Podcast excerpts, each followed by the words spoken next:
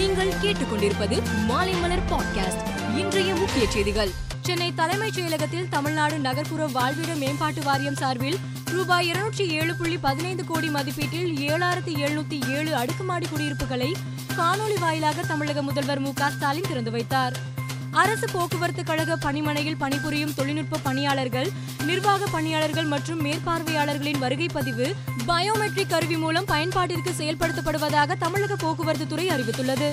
மகாராஷ்டிரா ராஜஸ்தான் ஹரியானா கர்நாடகா ஆகிய மாநிலங்களின் மாநிலங்களவை தேர்தலுக்கான வாக்குப்பதிவு காலை ஒன்பது மணியளவில் தொடங்கி வாக்குப்பதிவு நடைபெற்று வருகிறது.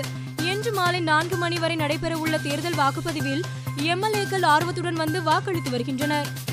ஜனாதிபதி ராம்நாத் கோவிந்தின் பதவிக்காலம் அடுத்த மாதம் ஜூலை இருபத்தி நான்காம் தேதியுடன் முடிவடைகிறது. இதனையடுத்து புதிய ஜனாதிபதியை தேர்வு செய்ய இந்திய தேர்தல் ஆணையம் தேர்தல் அட்டவணை அறிவித்துள்ளது. இந்நிலையில் பிரதமர் மோடி புதிய ஜனாதிபதி பதவிக்கு யாரும் எதிர்பாராத வகையில் வேட்பாளரை அறிவிப்பார் என்றும் பழங்குடி இனத்தைச் சேர்ந்தவர் அல்லது இஸ்லாமியர் ஒருவருக்கு புதிய ஜனாதிபதியாகும் வாய்ப்பை பிரதமர் மோடி கொடுப்பார் என்று கூறப்படுகிறது. ஆந்திராவில் கடந்த ஏப்ரல் மாதம் பத்தாம் வகுப்பு பொதுத் தேர்வு நடந்தது. அரசு மற்றும் தனியார் பள்ளிகளைச் சேர்ந்த ஆறு லட்சம் மாணவ மாணவிகள் தேர்வு எழுதினர். கடந்த மூன்றாம் தேதி தேர்வு முடிவுகள் அறிவிக்கப்பட்டது. இரண்டு லட்சம் மாணவ மாணவிகள் தோல்வியடைந்தனர். தேர்வில் தேர்ச்சி பெறாத மாணவ மாணவிகள் விரக்தியடைந்து முப்பத்தி நான்கு பேர் தற்கொலை செய்து கொண்டனர். இந்த சம்பவம் ஆந்திராவில் பெரும் பரபரப்பை ஏற்படுத்தியுள்ளது. இம்ரான்கானின் பாகிஸ்தான் தெரிக் இ இன்சாப் கட்சியின் தேசிய மாநாடு இஸ்லாமாபாத்தில் நடைபெற்றது.